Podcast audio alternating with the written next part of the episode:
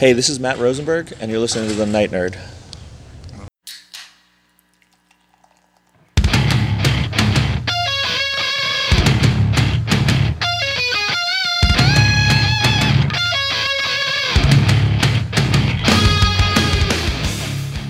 Welcome to the Night Nerd Podcast. I'm your host, Lance. It's Wednesday, so we're going to talk some comic books. All week, we're celebrating Watch Dogs Legion. The new game drops this week. I just got a notification right before I sat down to record, actually, that mine has been delayed because of weather. So, don't really know when it's going to get here, but hopefully soon. And when it does, make sure to join me on Twitch. Twitch name is Night Nerd Podcast. And we'll do an unboxing. I got the big fancy collector's edition with the Skull King, and yeah, I can't wait for it. It's going to be really cool.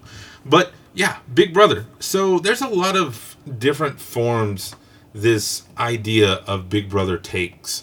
We looked at some movies yesterday, and one movie that we touched on, but I really wanted to go into today, was V for Vendetta, because it started off as a comic series and has developed into so much more.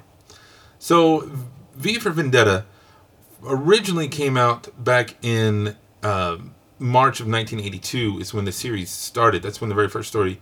And it wouldn't wrap up until May of 1989.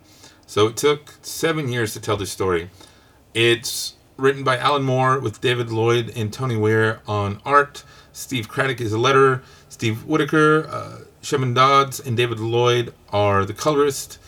And depending how you count it, it was 10. Well, it's you can't really count how many issues it was, honestly. There's three main books, and the reason I say that is when it first came out, it was black and white, and it was in an anthology comic called Warrior from Quality Communications over in Britain.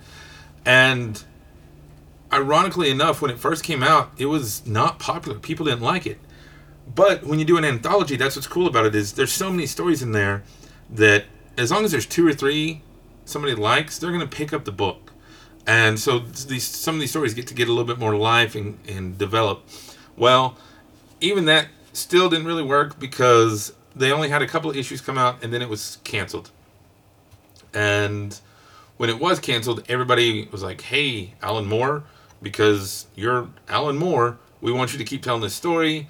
And it finally, DC hooked them for a 10-issue series, and that's what reprinted the old stories along with finishing the story in new stories. And I know it sounds confusing, and the reason why I was saying you can't break it down into books or issues, so there's three books. Book number one is Europe After the Rain, which has 11 chapters.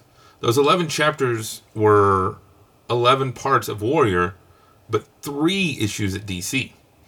And then the second book, The Vicious Cabaret, is has a prelude and then 14 chapters, of which not all of those were published under Warrior, but were another 4 issues at DC. And then the last part, the third book, is The Land of Do As You Please, which has a prologue and 11 parts, which was collected originally as 3 issues in DC. So, depending how you look at it, it's 3 or 10 or 28 or 43. I don't know. We don't math on this one, just because. But it's been collected in so many different ways since then. I mean, it's Alan Moore, so DC's going to get what they can out of it. But the story itself actually started way back when Alan Moore was in a scriptwriting competition back in 1975, and the original story was called The Doll, which was about a transsexual terrorist who wore like white face paint and fought against a totalitarian state in the 80s.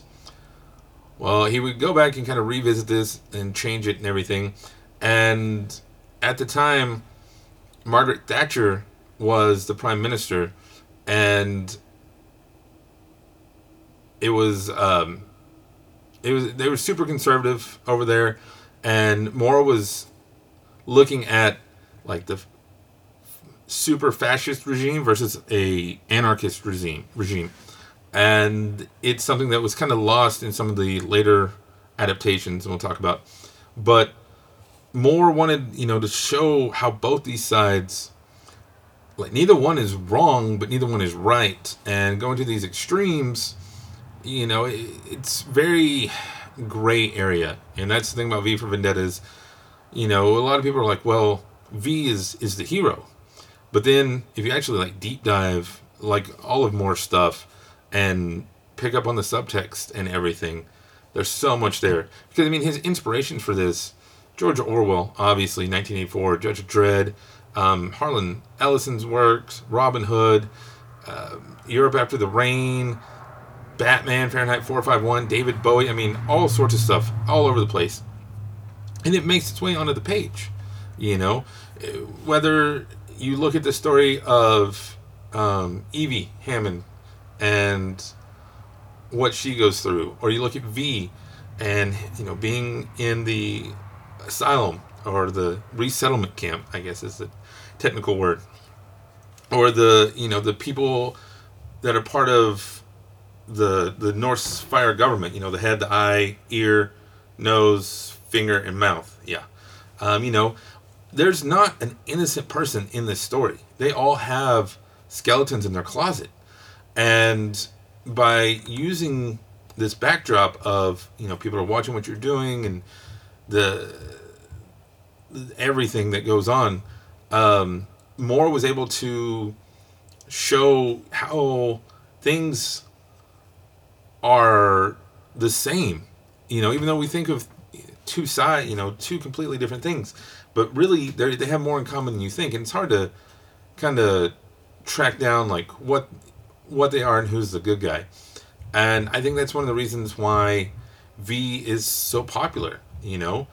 I'm not going to get into the plot because we could do a whole series over the plot of V for Vendetta. But if you look at the movie, it came out in 2005. It was a screenplay from the Wachowskis. Natalie Portman was in it. Hugo Weaving was in it. Moore was like, hey, this is not my movie. And actually, because of it, this is when there was the final straw. And he walked away from DC, you know, because he said that it was more of a political satire of what was going on in America with conservatives and not about, like, actual anarchy and fascist people. So he was like, you know, whatever, I'm done. But the movie, you know, a lot of people really like it, and I enjoy it, you know. Movie studios get to show it every November, so that's great. One time they were going to do a television series, but it kind of faded out. But the legacy of V has not faded out. You know, Guy Fawkes, V wears a Guy Fawkes mask, which is an old thing. You know, Guy Fawkes has been around since 1605. But V really put that mask, that face, into the limelight. And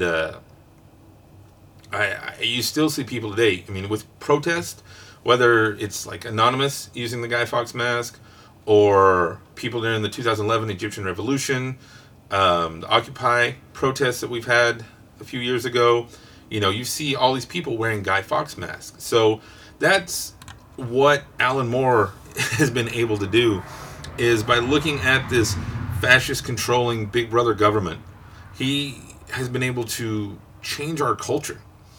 And so then, you know, you can kind of make the case for, well, now the hunters become the hunted, or, you know, the hunted become the hunter type thing, which is totally true. And I think that's one thing this book tries to do is, like I keep saying, you see both sides. And it's a weird dynamic, which is what we run into with Big Brother stuff.